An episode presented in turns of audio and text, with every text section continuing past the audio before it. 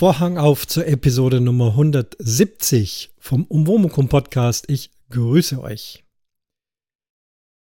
Die Episode sollte ursprünglich in meiner ersten Gedankenwelt Tag der deutschen Einheit heißen.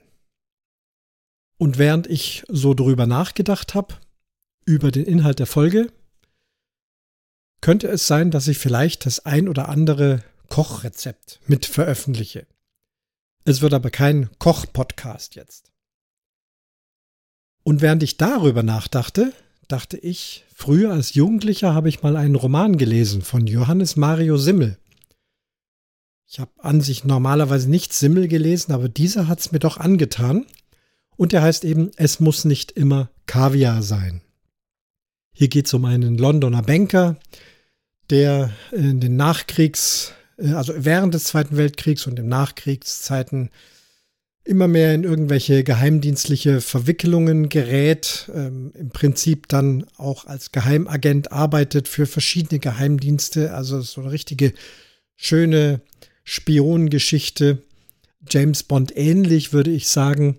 Und dieser feine Herr hat immer wieder mit leckerem Essen sowohl äh, die Herzen der Damen erobert, wie auch manche schwierige Situationen äh, bei anderen äh, politischen Gegenüber äh, erreicht, indem er sehr gut gekocht hat. Und diese Kochrezepte wurden dann auch im Buch jeweils entsprechend veröffentlicht. Ganz so weit geht es heute nicht, habe auch nicht vor, irgendwelche Damen zu verführen, sondern einfach nur ein bisschen zu erzählen, auch äh, wie es hier so bei mir mit dem Kochen funktioniert.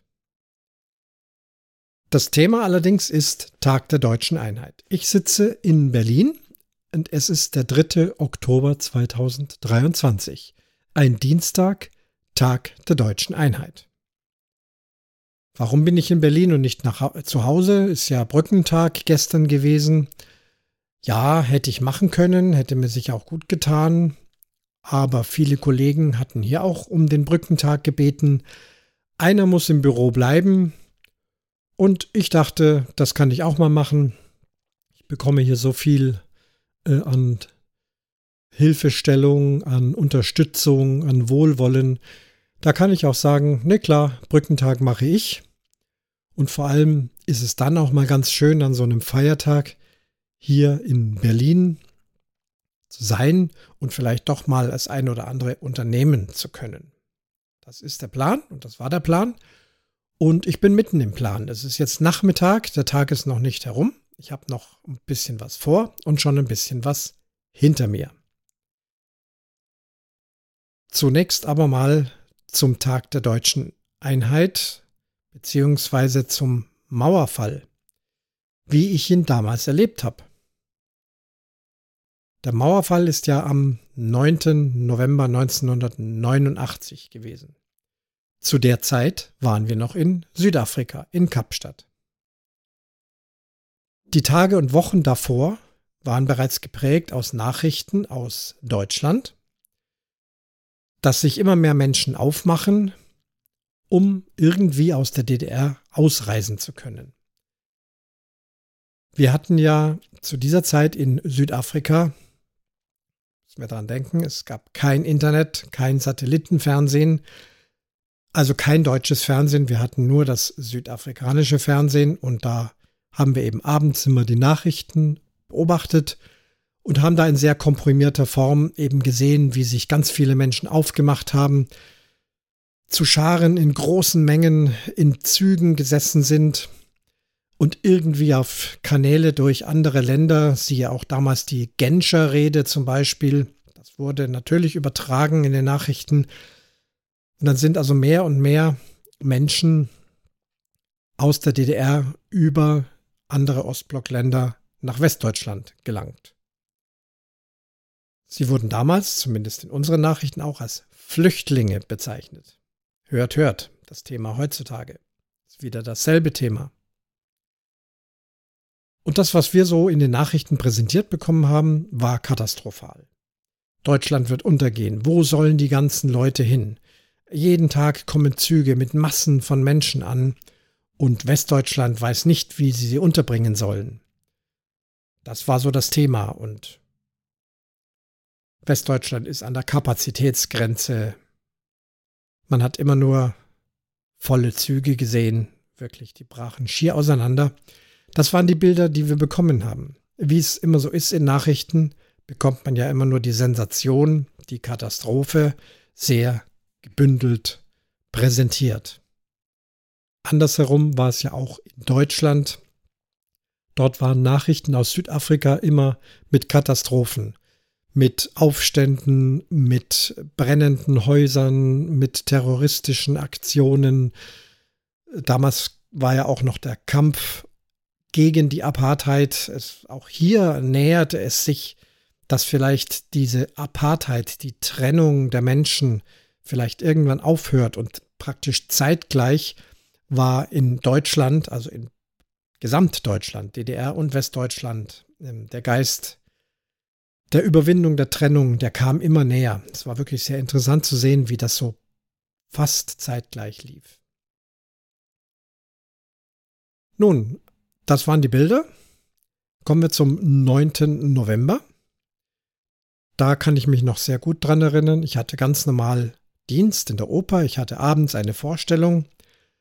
Ich weiß nicht mehr, welches Stück wir da gespielt haben. Das weiß ich tatsächlich nicht. Ich weiß nur routinemäßig, ich bin mit meinem gelben VW Käfer Baujahr 72 von Plumstead, von den Southern Suburbs, wieder meine 25 Minuten nach Kapstadt Zentrum gefahren. Hab am Opernparkplatz geparkt. Der war ein sandiger Kiesplatz hinter einem Zaun. Da durften wir reinfahren. Dann kommst du zum Bühneneingang rein, merkst dann ab hier die Klimaanlagenschranke. Draußen ist es heiß und warm, wie es jeden Tag in Afrika ist. Drinnen Klimaanlage, freundliche Menschen an der Pforte, der Wachdienst, immer ein Lächeln auf dem äh, Gesicht, immer ein nettes Wort, ein bisschen geredet, was hast du heute gemacht? Und dies und jenes. Meistens afrikanische Menschen, die dort gearbeitet haben. Sehr, sehr lieb und es war also immer schon ein toller Einstieg, da also so reinzukommen. Dann führte mich mein Weg ins Stimmzimmer, so nennt sich das, also das Zimmer, wo man wo ich mein Instrument auspacken kann, schon mal ein paar Töne spielen, dann auch äh, umziehen. Weiß nicht mehr, habe ich mich dort umgezogen? Ich glaube nicht. Ich glaube, ich bin, wenn ich direkt zur Vorstellung gefahren bin, schon von zu Hause aus in, den, in der richtigen Kleidung gefahren. Das war also meistens ein schwarzer Smoking, oder auch bei Nachmittagsvorstellungen oder wenn es sehr heiß war, auch mal nur ein schwarzes, kurzärmliches Hemd. Nur bei Premieren, da musste also das volle Ornat angelegt werden. Zur Kleidung habe ich ja schon vor langer Zeit eine Folge gemacht. Dann geht es so langsam Richtung Vorstellung, geht den dunklen Gang unten im Keller entlang bis zur seitlichen Tür vom Orchestergaben. Die Holzbläser, also Flöten, Oboen, Klarinetten, Fagotte, saßen bei unserem Theater wie in vielen Theatern dieser Welt, vom Dirigent aus gesehen, ganz links hinter den ersten Geigen. Also nicht in der Mitte wie bei einem Symphonieorchester, sondern wir saßen ganz links. Demzufolge gehe ich also bei der linken Orchestergrabentüre rein. Auf der anderen Seite ist die rechte Türe, da saßen die Blechbläser, die Trompeten, die Posaunen, die Tuba. Ich habe mich also zu meinem Platz begeben. Dort ist ja immer alles recht düster. Natürlich leuchtet ein kleines Licht, dass man seinen Weg findet. Setze mich auf meinen Platz, schlage auf, mache mein Pultleu meine Pultleuchte an und beginne mich einzuspielen. Vielleicht nochmal die ein oder andere Passage aus dem Stück, was jetzt kommt, nochmal zu üben. Aber auch um mit Kollegen zu reden, zu scherzen, zu erzählen, was heute war. So ist also immer reges Treiben im Orchestergraben, so circa eine halbe Stunde vor Vorstellungsbeginn beginnt das, wo schon die ersten kommen und das werden dann immer mehr. Und wer schon mal in der Oper war, so fünf Minuten vor, zehn Minuten bis fünf Minuten vor Beginn ist also immer ein wahnsinniges Gedudel, ein wie ein Bienenschwarm. Jeder fiedelt und bläst und trötet irgendwas, die Schlagzeuger dazwischen, bis dann irgendwann das Ganze verstummt der Konzertmeister steht auf. Die erste Oboe, das bin ich, gibt den Stimmton. Das ist so die Situation, in der ich saß. Aber noch bevor es ans Stimmen ging, wir waren also noch beim Einspielen, kam also auch Bill, ein Hornist. Er hat drittes Horn gespielt, weiß ich noch genau. Bill, ein großgewachsener Amerikaner mit sehr lichtem Haar und immer ein Scherz auf den Lippen, immer Sprüche drauf gehabt. Meistens, wenn er eben auch in den Graben kam, ist er so bei, an, an uns vorbeigegangen, um sich auf den Platz zu setzen, wo die Waldhörner saßen. Die Waldhörner saßen bei uns ganz in der Mitte. Und Bill kam rein und sagte zu uns, hey Leute, habt ihr schon gehört? Die Mauer ist gefallen in Deutschland. Die Leute können alle durch, jeder wie er will. Und wir sagten, nee, ist ein Scherz, oder? Natürlich nicht. Doch, doch, ganz sicher. Ich habe es eben noch im Radio gehört, die Mauer ist gefallen. Nun, angesichts der Vorkommnisse in den Wochen und Monaten davor war dies ja nun nicht ganz ausgeschlossen, geschlossen, kam aber doch letztendlich, glaube wie für alle, dann plötzlich sehr überraschend. Wie, also tatsächlich. Jetzt ist die Mauer gefallen, jetzt können alle durch, jetzt ist es passiert, was wir vermutet haben, und anscheinend, so wie er berichtet, ist das Ganze auch friedlich ausgegangen. Keine Kämpfe, keine Russen, keine Ostarmee, irgendetwas, sondern, so wie er berichtete, können die einfach raus. Nun, jetzt ging es dran, erstmal die Vorstellung zu spielen. Nochmal zur Erinnerung, zu dieser Zeit gab es kein Handy, wo man schnell mal draufschauen kann. Ah, was, was gibt es da für Nachrichten? Nichts, auch im Opernhaus keine Fernseher, wo irgendwie den ganzen Tag NTV oder, oder CNN läuft. Wir mussten einfach ganz normal unsere Vorstellung spielen haben uns auch darauf konzentriert. Ich glaube nicht, dass ich da während der Vorstellung die ganze Zeit jetzt über diesen Mauerfall nachgedacht habe. Es war auch für mich nicht irgendwie greifbar. Ich wusste nicht genau, was ist da jetzt wirklich, was erzählt der mir da. Dann Vorstellung zu Ende, Oboe ein, einpacken, rein ins Auto. Mein VW Käfer hatte keinen Radio, zumindest keinen funktionierenden. Also auch noch so nach Hause gefahren und dann zu Hause empfing mich meine Frau schon und sagte, hast du schon gehört? Ich habe den ganzen Abend Fernsehen geguckt und sie hat mir dann alles erzählt, was eben zu sehen war. Auch die Spätnachrichten konnte ich noch sehen, konnte also selber mich überzeugen, was da also jetzt vor sich ging. Wenige Tage später haben wir dann in Kapstadt bei Freunden, die wir sehr gut kannten und mit denen wir viel unternommen haben. Wir haben auch parallel äh, Kinder bekommen und zusammen Unternehmungen gemacht mit unseren Kindern, immer wieder gegenseitig uns besucht, Grillabende. Das waren wirklich sehr, sehr gute Freunde. Ein Pfarrersehepaar, die aus Berlin stammen.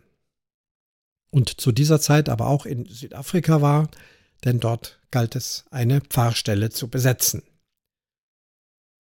Und die waren natürlich besonders begeistert, denn in ihrem Berlin ist jetzt die Mauer gefallen. Der Pfarrer der Freund Pfarrer hat dann ein Mauerfest gemacht und hat uns und ein paar andere deutsche Freunde eingeladen, hat dann drei Ziegelsteine aufeinandergestellt. Das war so symbolisch, waren die Mauersteine, darauf ein paar Kerzen.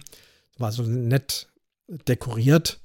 Und dann waren wir da gesessen und haben geredet, was wir eben alles so erfahren haben. Jeder hat da so seine anderen Quellen gehabt, haben darüber diskutiert und haben Mauerfest gefeiert in Kapstadt, wenige Tage nach dem 9. November.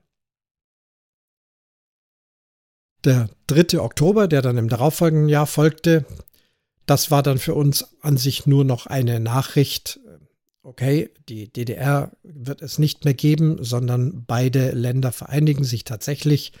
Und der Tag der Wiedervereinigung soll also der 3. Oktober sein. Das haben wir in den Nachrichten soweit verfolgt und aber nicht mehr jetzt groß gefeiert in irgendeiner Art und Weise, sondern eben festgestellt, jetzt tatsächlich ist das ein Land. Springen wir zu heute. 3. Oktober 2023. Ich sitze in Berlin. Es ist Feiertag und ich habe Zeit. Die Tage davor habe ich schon überlegt, was mache ich? Was unternehme ich? Was könnte ich machen? Ist in Berlin vielleicht irgendwas los? Ist am Brandenburger Tor irgendetwas? Hab also im Internet nachgesehen und tatsächlich ist nichts am Brandenburger Tor, nichts Spezielles los. Die offiziellen großen Feiern wandern ja Jahr zu Jahr von einem Bundesland zum anderen. Und dieses Jahr ist Hamburg dran. Ich hätte also für eine Feier tatsächlich nach Hamburg fahren müssen. Das hätte ich auch tun können. Hamburg ist nicht so weit mit dem Zug, aber jetzt lange Zug fahren, danach ist mir jetzt wirklich nicht. Ich möchte lieber hier in Berlin sein und den Tag genießen. Also Brandenburger Tor, nichts los. Ansonsten in Berlin aber viel los. Also wie immer. An Wochenenden und an Feiertagen. Konzerte, Märkte, ein Gauklermarkt. Das war mir ins Auge gesprungen. Ein Gauklermarkt in der Zitadelle in Spandau. Da bin ich noch nicht gewesen. Das muss ein fünfeckiges altes Vor sein. In der Havel drin. Mit Burggraben, Brücke drüber. Also an sich schon eine tolle Location. Und da soll heute also ein Mittelalterfest sein das hatte mich dann schon sehr interessiert. So Mittelalterfeste mag ich ganz gerne und Geocaches hätte es da auch ganz interessante gegeben. Der Wetterbericht war jetzt für heute nicht so prickelnd, weiß es nicht genau, bedeckt, kann auch mal regnen. Und da ich ja mit meinem Hin- und Herfahren und doch immer viel zu tun habe und diese ganze Sache letztendlich körperlich und geistig doch anstrengend ist, es ist gut, es ist alles ganz prima. Ich mag das alles sehr. Auch die Arbeit in der Klinik immer am Freitagnachmittag mit den Patienten sehr erfüllend, hat sich gut eingespielt. Aber auch das ist vor allem körperlich, aber auch geistig immer sehr anstrengend und ich bin dann richtig müde, habe dann das Wochenende zum Erholen. Und so dachte ich mir, eigentlich sollte ich mir auch noch mehr Ruhe gönnen, den Mittelaltermarkt, den schenke ich mir möglicherweise und zur Zitadelle kann ich ja jederzeit gehen, wenn ich mal wieder Zeit habe und auch diese Geocaches werden noch auf mich warten. War so noch so ein bisschen am Zweifeln, soll ich in eine Therme zum Beispiel gehen und da so ein bisschen saunieren, was ich ja sehr gerne mache, oder eben die Zitadelle. Zu Hause im Familienrat war schon ganz klar ausruhen und Therme gehen. Okay. Und gestern beim Mittagstisch, wo also unser Team gemeinsam Mittag isst, da habe ich es also auch nochmal fallen lassen, weil sie mich so fragten, was machst du denn jetzt so an dem freien Tag? Sagte ich eben auch, ja, ich könnte zur Zitadelle gehen und kam gleich raunen, oh ja, ist toll und klasse und so weiter, Mittelaltermarkt, Geocaches. Oder ich ruhe mich aus und genieße eine Therme. Ich hatte mir auch schon eine ausgeguckt, nämlich in Werder in Brandenburg, das ist also hinter Potsdam. Da hatte ich also im Internet eine Therme entdeckt, die sehr schön sein soll. In Berlin selber scheint sowas nicht wirklich schön zu geben. Es war also klar, ich muss irgendwo ins Umland und dort wäre ich mit dem Zug in ungefähr einer Stunde gewesen. Ich finde, das wäre noch okay gewesen. Hab das also berichtet und ein Kollege sagte, nee, da fährst du nicht hin, da fährst du nach Königs, wie heißt es? Königsfelde? Weiß ich es nicht mehr. Kann doch nicht wahr sein. Jetzt muss ich gleich mal googeln. Wo ist denn Königs? Irgendwas mit König. Die, die Namen hier Lichterfelde, Lichtenrade, Königsrade. Moment, jetzt muss ich googeln. Königs. Ähm, nee, Königs. Ihr wisst wahrscheinlich schon längst, Therme. Königs. Also der Zug fährt in Lichterfelde Ost los nach Teltow und dann Königsfelde. Königsfelde.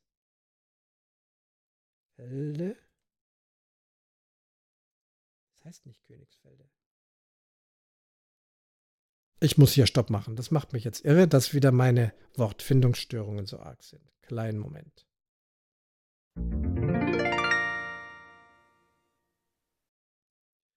Also das war jetzt ein ganz komischer Kopfdreher. Ich glaube, ich muss jetzt noch einen Schluck Kaffee trinken. Ich gebe euch gleich die Auflösung. Ich kann das auch begründen. Also der Ort heißt Ludwigsfelde. Nicht König. Ich habe natürlich an den König Ludwig gedacht und das auch, weil ich gehe immer sehr gern in Schwangau in die Kristalltherme. Und da ist das Thema König Ludwig und alles, was mit König Ludwig zu tun hat. Und von den Außensohlebecken sieht man Schloss Neuschwanstein und all diese Sachen. Und das hier ist auch eine Kristalltherme. Wahrscheinlich gehören die auch irgendwie zu einem gleichen Konzern. In Ludwigsfelde die Kristalltherme. Die hat mir der Kollege empfohlen, weil dort gibt es Solewasser, also Salzwasser und nicht Chlorwasser. In Werder wäre es stinknormales Schwimmbadwasser gewesen. In Ludwigsfelde ist alles mit Salzwasser, so wie es auch in Schwangau ist. Und das mag ich sehr und das ist ganz toll. Hab dann gegoogelt, ja, und die Sauna drumherum, alles wirklich fantastisch. Und der Preis war sogar etwas günstiger und ich durfte noch äh, fünf Stunden bleiben, nicht nur vier. Also das war alles einfach idealer.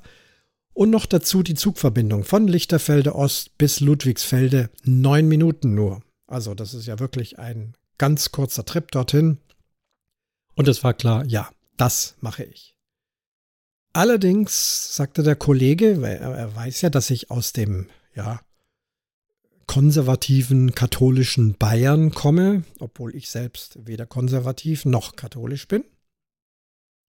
Und sagt, ja, da ist aber so, da ist in der ganzen Therme nackig.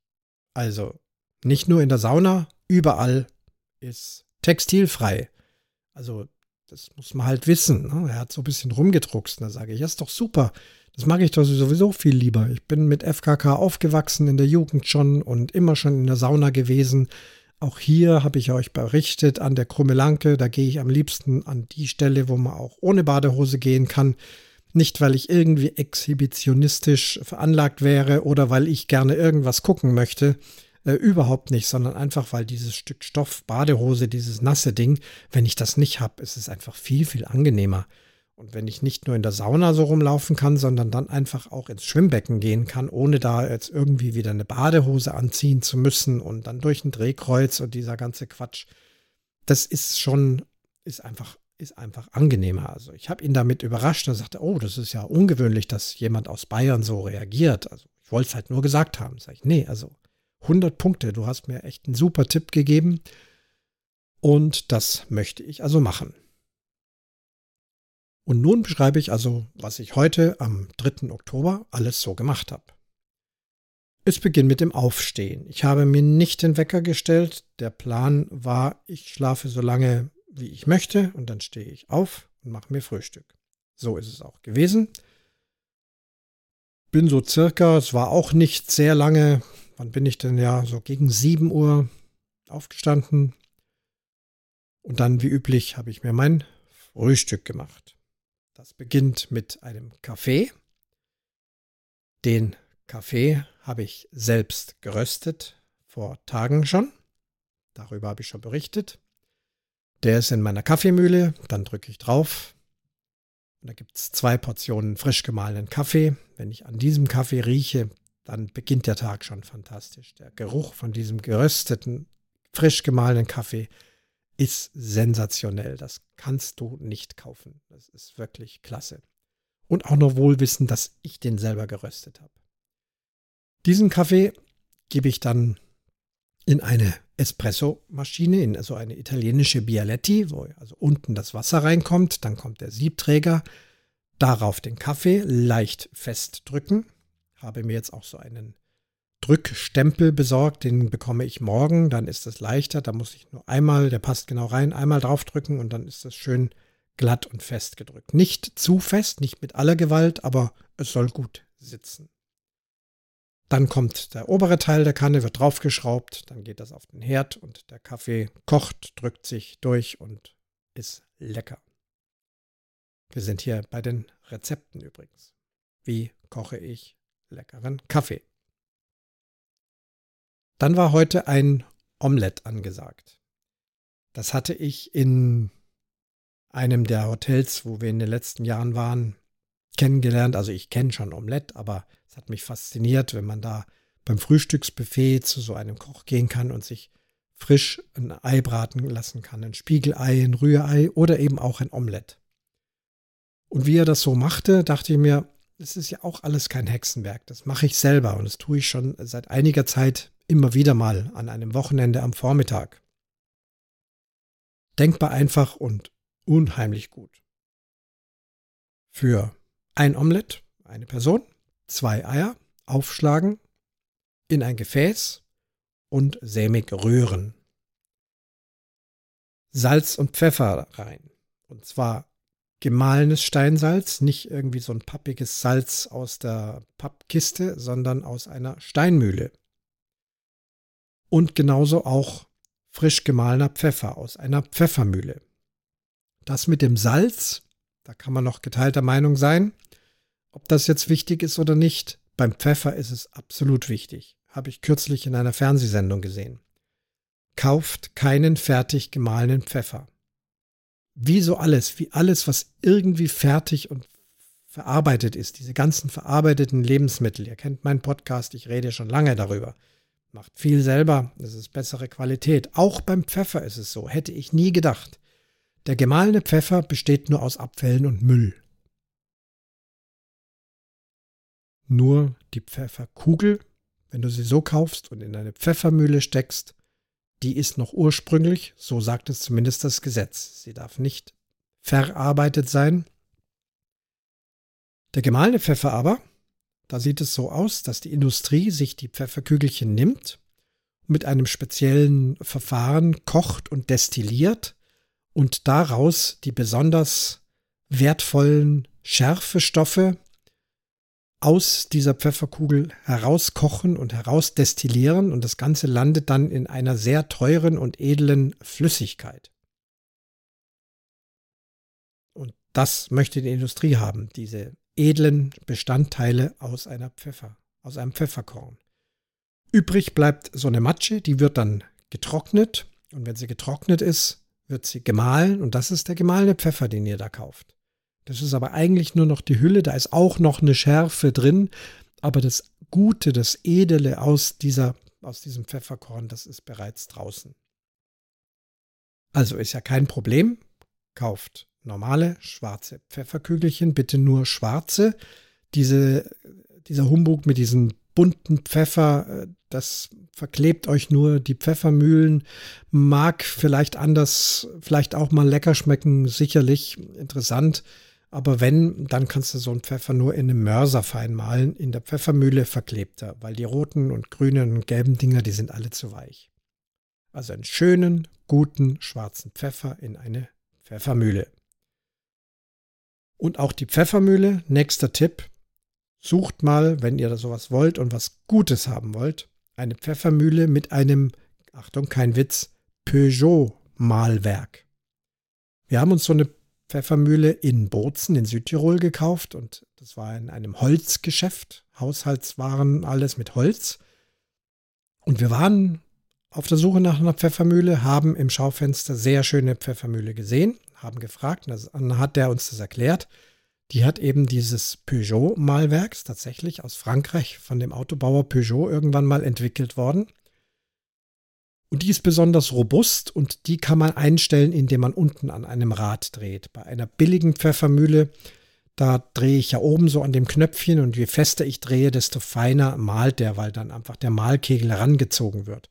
Das Peugeot-Malwerk ist unabhängig und bleibt immer gleich. Du kannst oben von 1 bis 5 Striche den Malgrad einstellen und oben gibt es schon noch diesen Knopf, aber der ist nur dazu da, um den Deckel abzumachen, damit man neue Pfefferkörner reinmachen kann. Der Mahlgrad verstellt sich da nicht. Also eine Pfeffermühle mit Peugeot-Mahlwerk. Super. Ich nutze es jeden Tag. Zurück zu meinem Omelett. Ich habe die aufgeschlagenen und verrührten Eier. Ich habe mein frisch gemahlenes Salz, meinen frisch gemahlenen Pfeffer drin. Dann zwei dünne Stangen Lauchzwiebel. Die äußere Haut entfernen, waschen, äußere Haut entfernen, in kleine Ringchen schneiden. Das hellgrüne nehme ich alles noch mit. Erst wenn es dann das dicke dunkelgrüne kommt, dann höre ich dann da auf. Das ist dann doch recht hart und spelzig. Essen könnte man es schon, aber ich bleibe beim hellgrünen Teil. Zwei Stück hinein in die ganze Brühe und dann noch ein paar dunkle Champignons. Ich habe vier dunkle Champignons genommen. Putzen, auf keinen Fall nass machen, trocken putzen, einfach die Erde abmachen, den Stiel etwas abschneiden, dann in Scheiben schneiden und auch das zu meiner Masse dazugeben. Dann eine Teflon-beschichtete Pfanne, etwas Olivenöl hinein, muss gar nicht viel sein. Pfanne anstellen und diese ganze Flüssigkeit dann in diese Pfanne gießen. Nicht zu heiß, höchstens so auf Stufe eineinhalb. Also ich rede jetzt hier von einem Ceranfeld, was Stufen bis drei hat. Drei ist also volle Pulle. Ich gehe da höchstens auf die eineinhalb. Es dauert ein bisschen länger, aber es wird sehr fein und es brennt nichts an. Ach ja, ein paar kleine, dünne Scheiben Käse habe ich auch noch reingemacht. Letztlich könnt ihr hier variieren, manchmal auch eine Scheibe Tomate oder was auch immer. Aber das ist das Rezept von heute früh. Mit Lauch, Pilzen und einer dünnen Scheibe Käse. Das Ganze wird nicht gewendet. Ich lasse das Omelett schön brutzeln, stocken, sagt man. Und wenn dann die Oberfläche gerade noch so ein bisschen glänzend ist, aber im Großen und Ganzen ist das Ei durch. Es darf noch ein bisschen flüssig sein, das macht es wirklich dann so lecker. Nicht zu trocken backen. Dann in der Pfanne locker lösen, dass es sich hin und her schieben kann. Dann die eine Hälfte über die andere schlagen und auf einen Teller gleiten lassen. Fertig ist das Frühstücksomelett.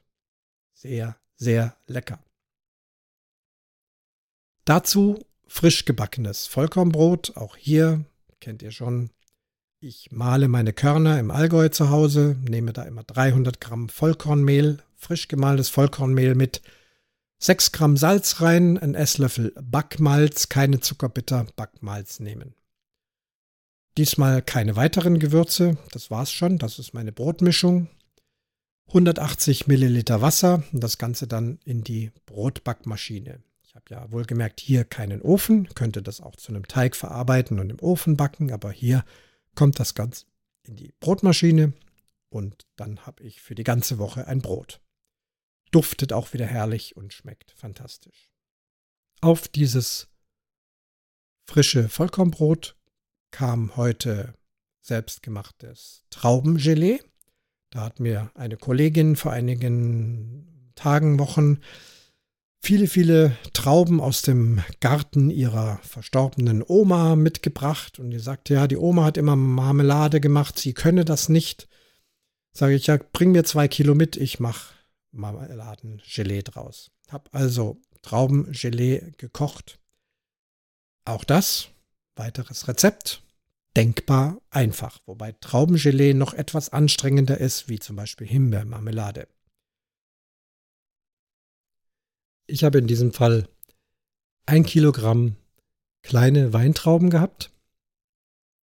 Grüne, also weiße Weintrauben. Die tue ich in einen Topf, so wie sie sind, und ein Viertel Liter Orangensaft dazu. Das Ganze beginne ich aufzukochen und zu rühren. Und das so lange, bis die möglichst alle Trauben durch die Hitze, durch das Kochen geplatzt sind und bis sich also eine mehr oder weniger flüssige Mischung ergibt.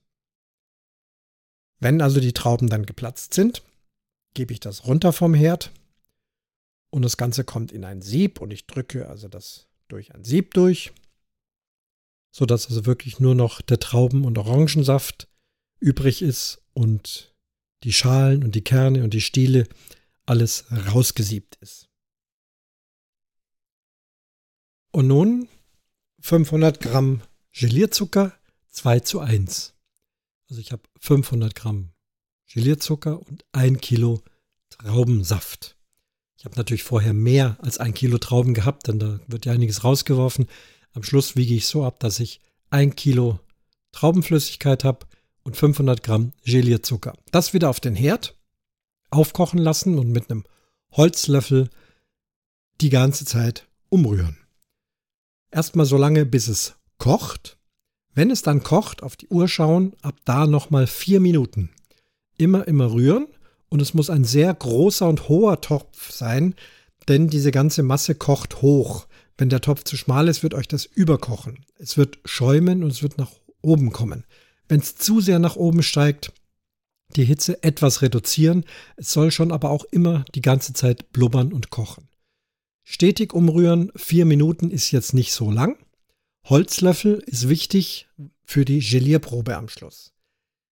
Wenn dann die vier Minuten rum sind, ich checke es oft schon mal so kurz davor, langsam ein bisschen von der Masse aus dem Topf löffeln und dann vorsichtig vom Löffel wieder in den Topf laufen lassen.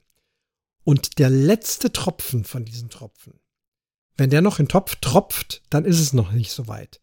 Wenn der letzte Tropfen dann aber am Holzstiel oder am Holzlöffel hängen bleibt, dann ist das Gelieren fertig, dann kann das Ganze sofort runter.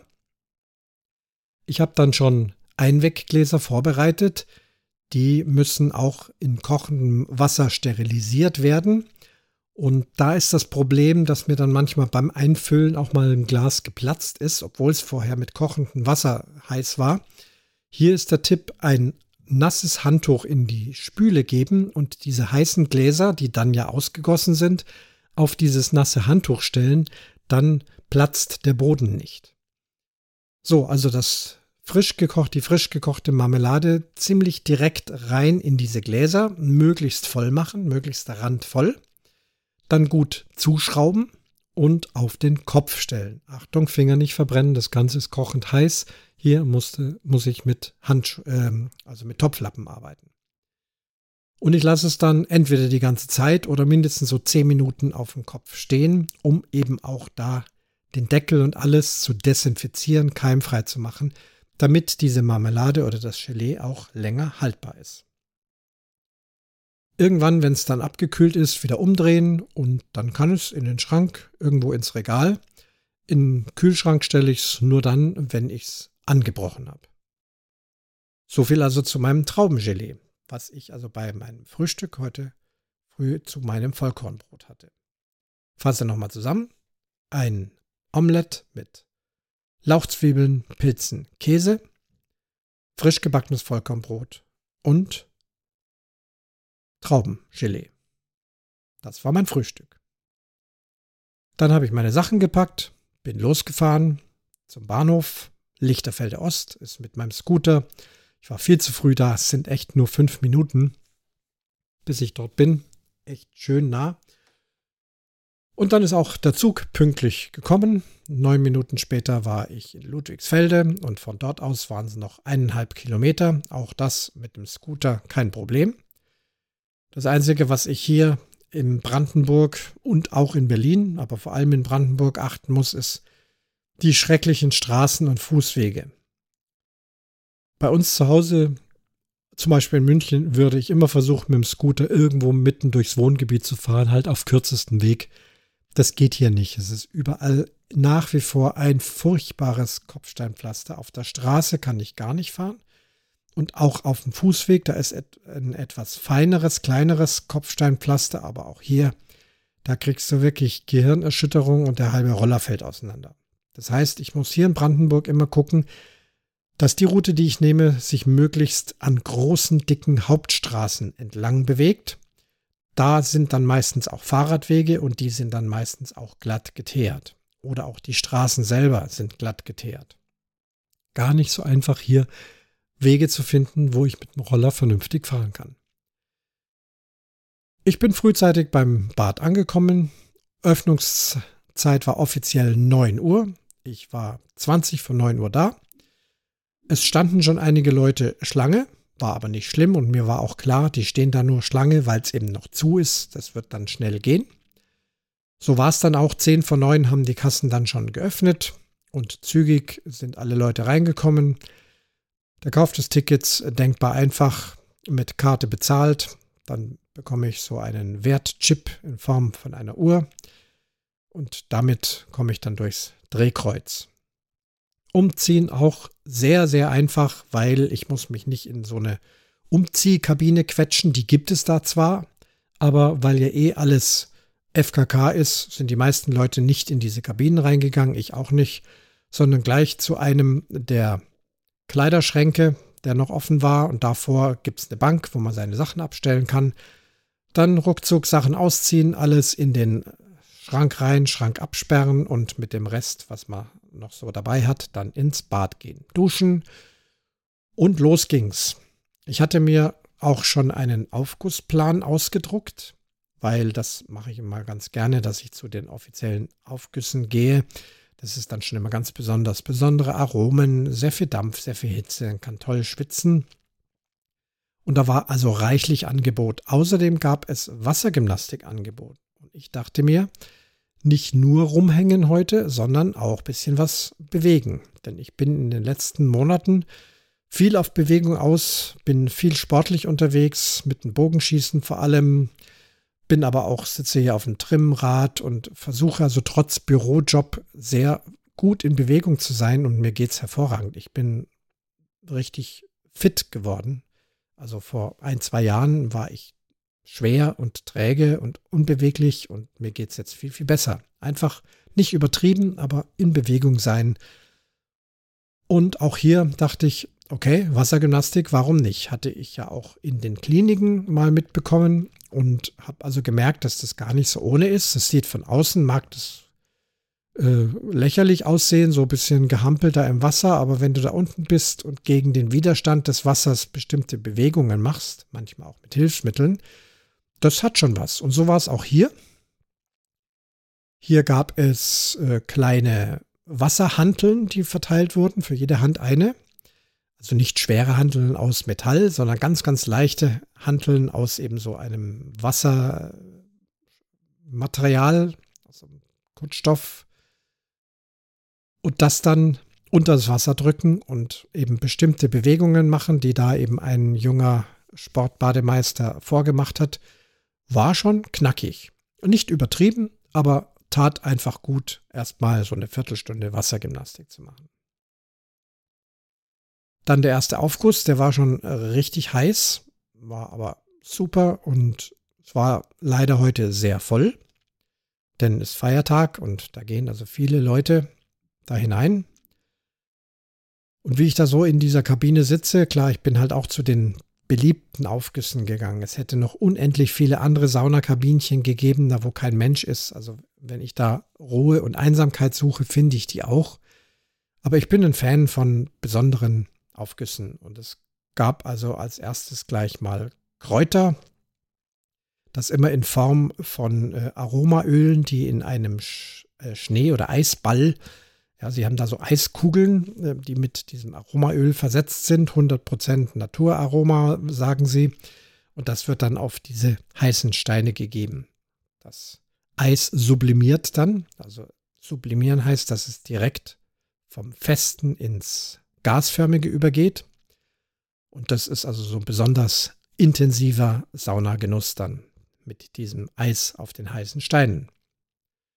War eine tolle Geschichte.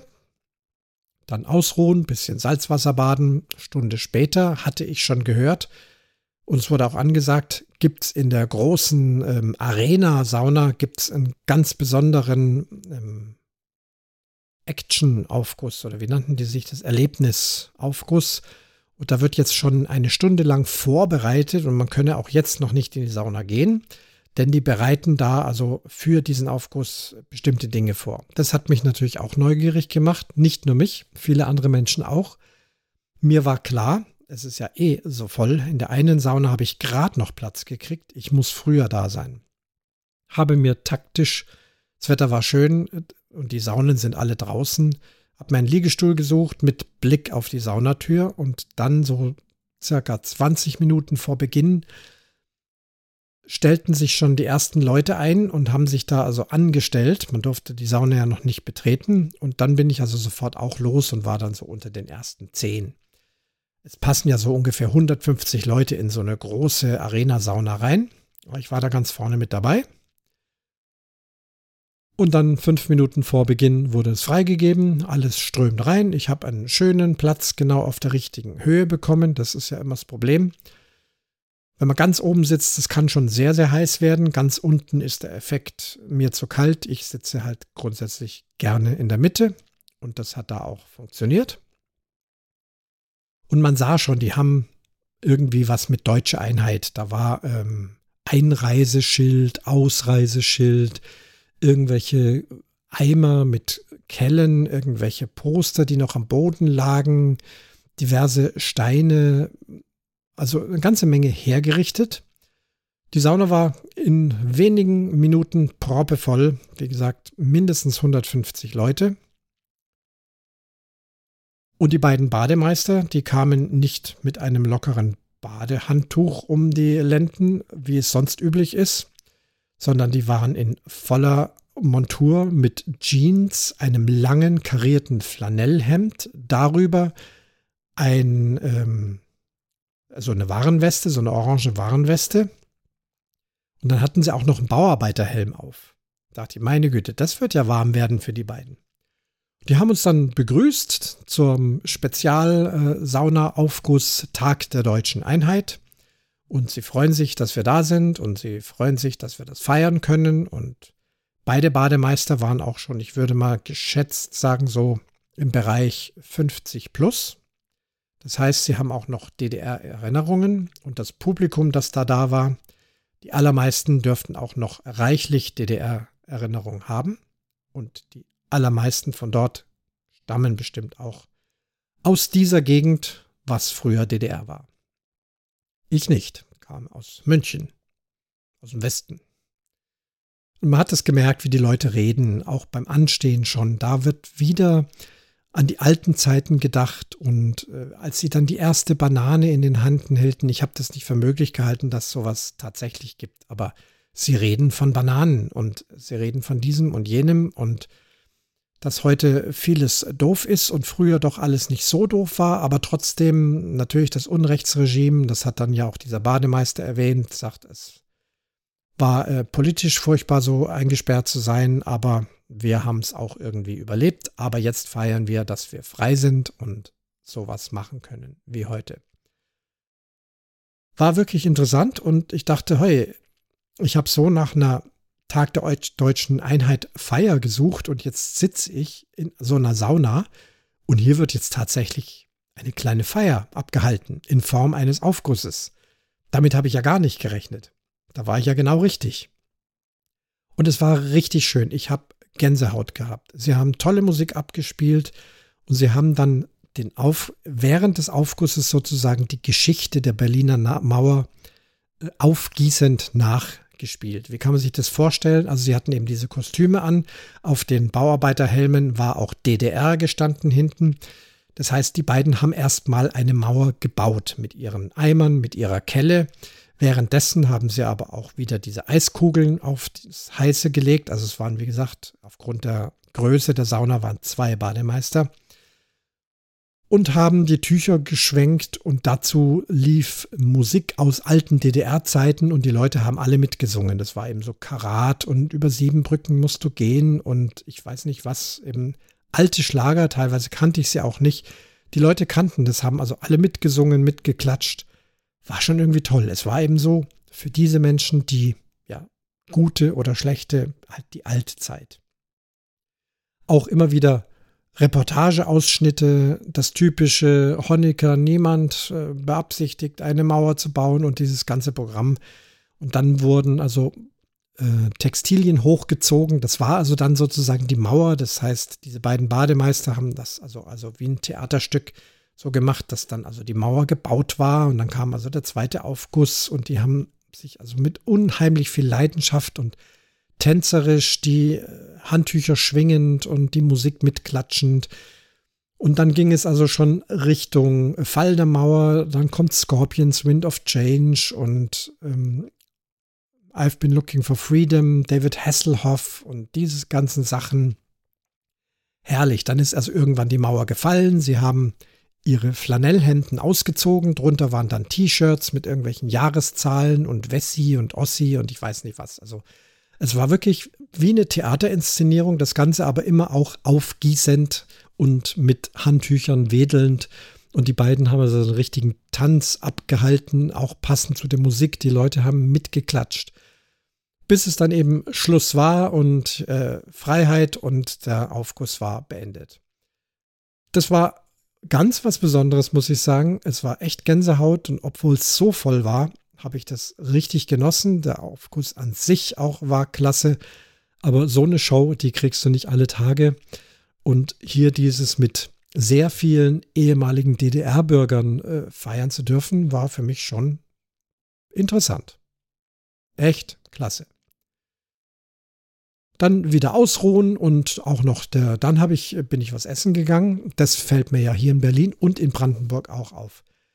Bayerische Kulinarik ist hier ganz hoch angesehen.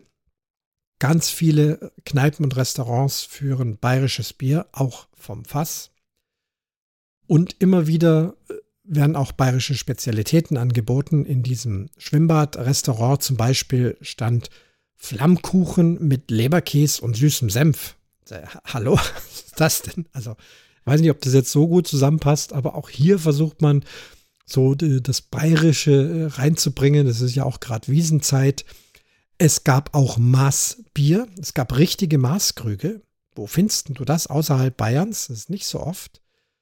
Und es gab auch Leute, die da eine Maßbier getrunken haben. Ob das jetzt richtiges Bier war, Radler oder alkoholfrei, weiß ich nicht. Ich habe das nicht gemacht. Ich hatte reichlich Wasser dabei. Bier gibt es erst heute Abend. Dazu komme ich aber noch. Ich habe mich dann angestellt, ob ich jetzt nur diesen Leberkäse-Flammkuchen haben muss, weiß ich nicht genau. Und siehe da, auf einem Kreidetafel heute im Angebot Weißwürst mit Breze. 6,80 Euro. Dachte ich, na, das ist doch was für mich. Ist bestimmt wenig. Ich will ja jetzt auch nicht viel essen. Heute Abend gibt es ja noch was. Hab also bestellt, bezahlt. Es war so selbst Self-Service-Geschichte. Dann kriegst du dann so einen Piepser in die Hand, kannst dich hinsetzen und wenn es fertig ist, piepst das Ding, du gehst zur Essensausgabe und dann habe ich da also mein Töpfchen gekriegt mit zwei sehr kleinen Weißwürsten, war also wirklich mini. Aber ich hatte auch nicht erwartet, dass ich jetzt da die riesen Dinger kriege und es war auch genau richtig. Ich möchte ja auch weiterhin vorsichtig sein und mit dem Gewicht runterfahren. Aber das hat es jetzt schon gebraucht. Und die waren sehr, sehr gut. Gibt es nichts anderes zu sagen. Sie waren schön in Petersiliewasser heiß gemacht, wie sich das also gehört. In einem typisch bayerischen Weißwursttöpfchen serviert. Eine große Breze dazu, die leidlich gut war. Richtig gute Brezen kriege ich nur zu Hause, aber war okay, kann man sagen. Und einen Devilei süßen Senf dazu. Herrlich. Dritte Runde Banya. Banya ist so russische Sauna mit nassen Birkenblättern. Das scheint noch beliebter zu sein. Ich habe mich wieder auf meinen Ausguck gemacht zu der entsprechenden Sauna. Und schon eine halbe Stunde vor Beginn waren die ersten da und haben sich also angestellt. Und ich wollte unbedingt Banja mitmachen, weil das auch irre und toll ist. Also gut, dachte ich, Wetter ist schön. Warum nicht ein bisschen äh, die Beine vertreten und anstellen? Hab, bin dann da in Bewegung geblieben. Und auch da in dieser halben Stunde ging dann in meinem Kopf wieder dieser Podcast heute rum. Das war so den ganzen Tag in der Bahn, beim Ausruhen, in der Sauna, beim Anstehen habe ich mir sozusagen den Podcast zurechtgelegt und jetzt bin ich dabei, ihn einzusprechen. Ja, die halbe Stunde verging schneller, als ich dachte und endlich konnte ich Platz nehmen. Auch hier war, war ich wieder so unter den ersten 15. Die Sauna war etwas kleiner, aber 100 Leute haben dann doch reingepasst und auch hier war es ruckzuck voll, eigentlich übervoll. Also das war schon am Grenze des Ertragbaren, finde ich. Das ist nicht jedermanns Sache. Es ohne Haut- und Tuchfühlung geht es da nicht mehr. Du sitzt wirklich dicht gedrängt. Hinten, vorne, auf, einer saß auf meinen Füßen, die sind da irgendwann eingeschlafen. Ich, muss dann, wusste gar nicht mehr, wo ich meine Füße hin tun sollte. Hab überlegt, was machst du da? Aber gut, ich mag halt Banja auch so sehr. Hab dann auch noch mal über Corona nachgedacht. Meine Güte, jetzt sitzen wir hier wie die Hühner auf der Stange. Und noch vor zwei Jahren, da mussten wir Abstand und dieses und jedes. Und ich meine, auch damals, auch zu Corona-Zeiten, in der Sauna hättest es nicht gebraucht. Da ist es 80, 90, 100 Grad heiß und da werden Viren abgetötet. Ich glaube, so ab 70 Grad ist vorbei. Und ich denke, in Saunen wird es nie ein Problem gegeben haben. Klar hat man da auch damals Abstand und da wurden dann Punkte hingeklebt und da konnten also in so eine Sauna höchstens 20 Leute sitzen mit Abstand und dieser ganze Zauber. Ja, ich weiß es auch nicht. Lass uns nicht über Corona reden. Auf jeden Fall fiel mir das noch ein, als wir da hier so einfach wie früher auch dichtest gedrängt da in dieser Banya-Sauna saßen. Und dann kam einer von diesen beiden gut gelaunten äh, Bademeistern, die also vorhin schon den äh, Einheitsaufguss gemacht haben, ein Ungar. Und ihm kann man auch ansehen, dass er seinen Beruf liebt und diese Aufgüsse wirklich mit, mit Leidenschaft und, und Seele macht und einfach Spaß dran hat und auch Spaß daran, dass es den Leuten dann gut dabei geht. Das finde ich ganz tolle Berufsausfassung.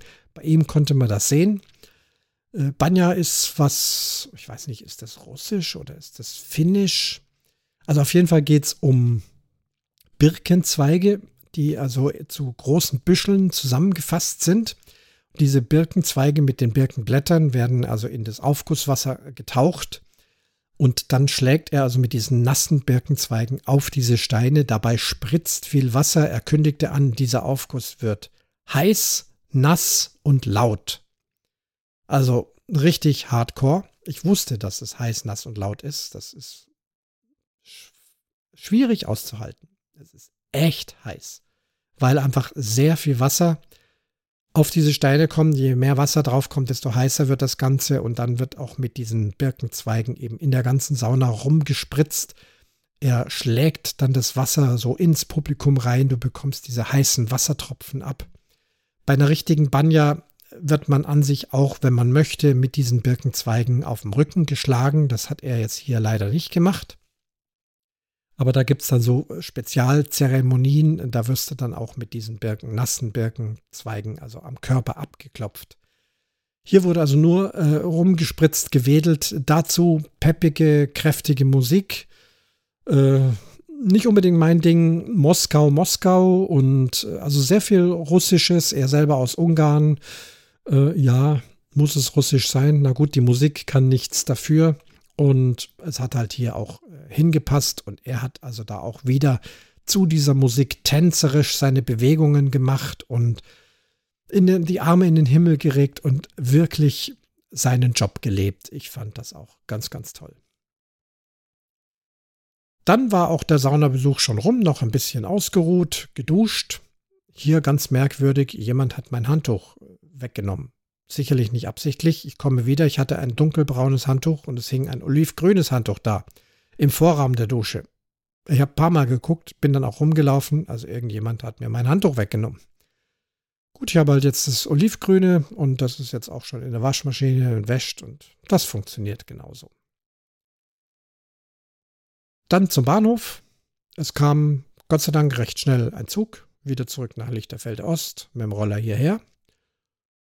Hier reingekommen, erste Aktion Waschmaschine voll, die ganze Badewäsche, die Handtücher und alles. Badehose gab es ja keine, hauptsächlich Handtücher in die Waschmaschine, damit das alles wieder frisch und auf Anfang gestellt ist.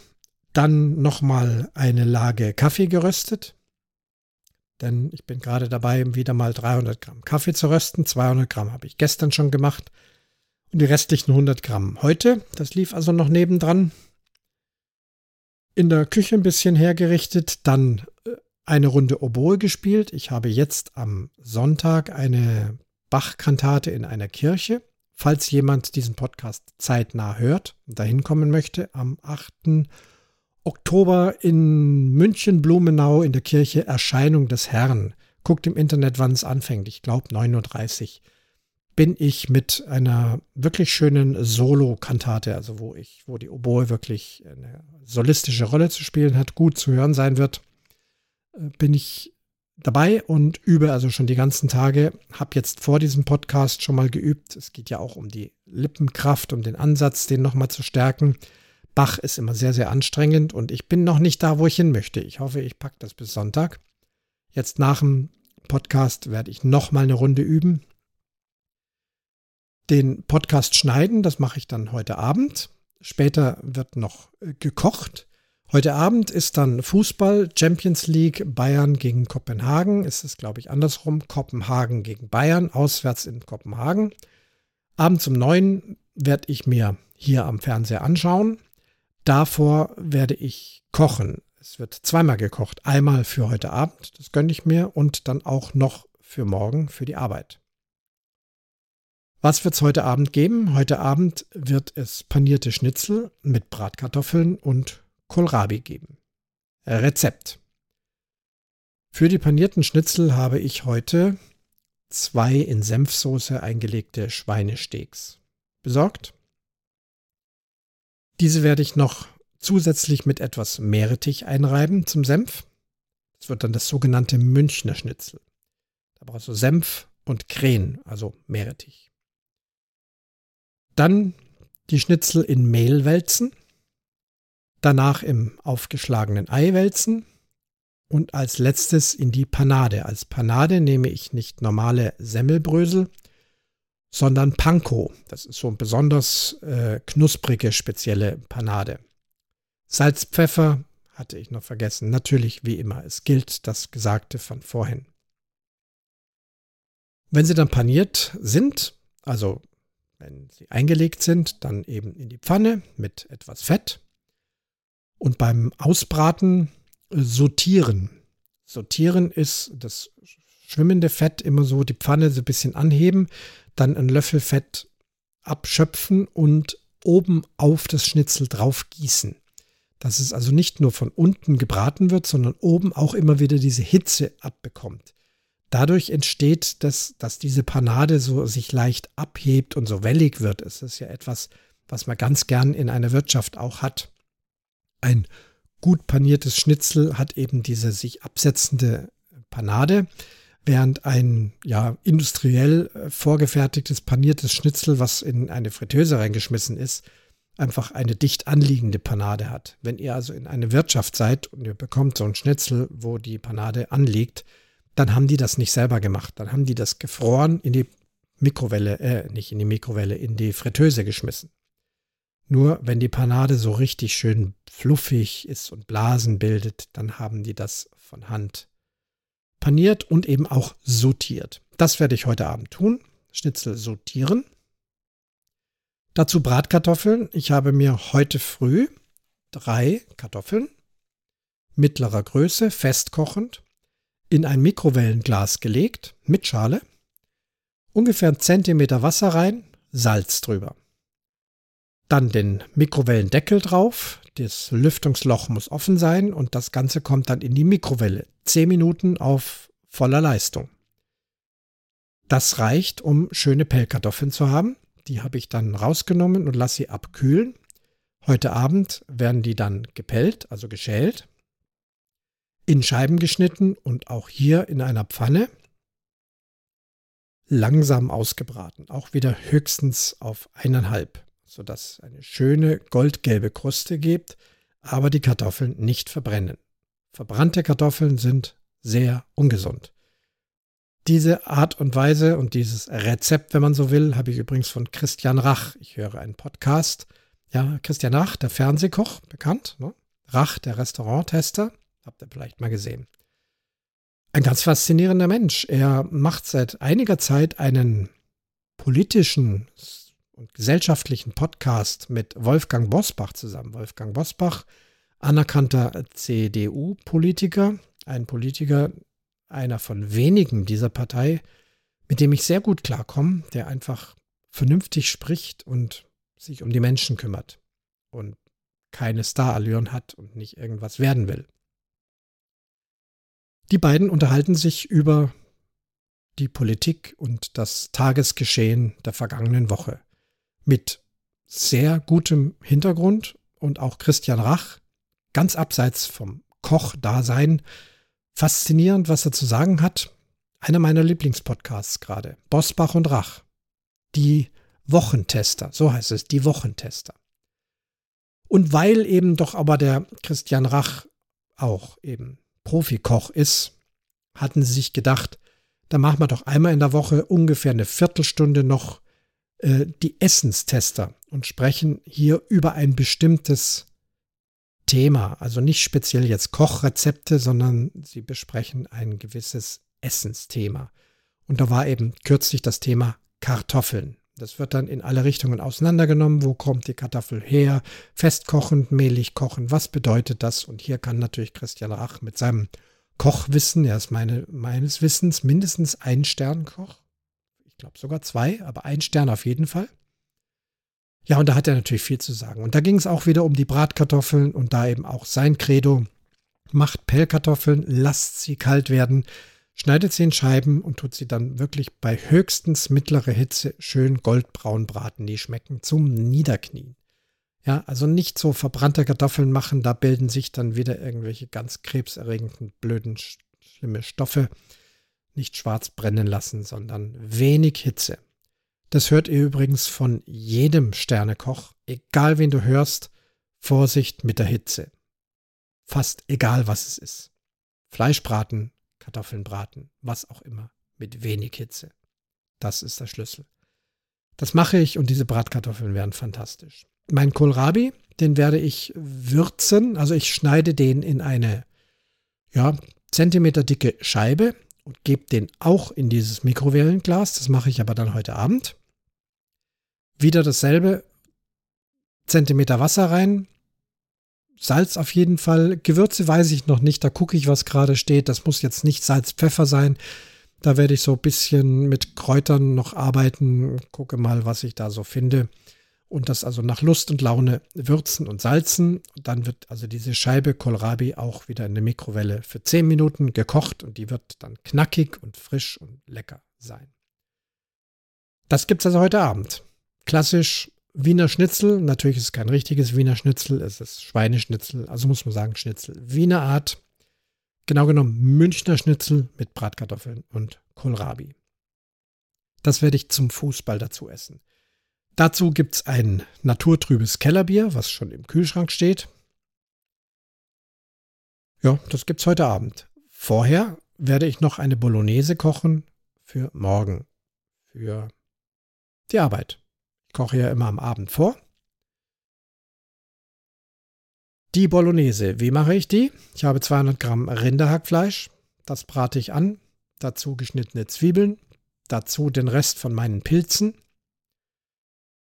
Salz, Pfeffer, Rosenpaprika, ein bisschen Curry, ein bisschen äh, Gemüsebrühe, also Pulver, genau so Gemüsebrühe, Pulver. Ja, das ist ein vorbereitetes, mit Glutamat versehenes äh, Zeugs ich tue das sozusagen als Gewürz rein. Ich mache da jetzt keine Suppe draus, aber das habe ich mir angewöhnt, das auch als Gewürz noch dazu zu tun.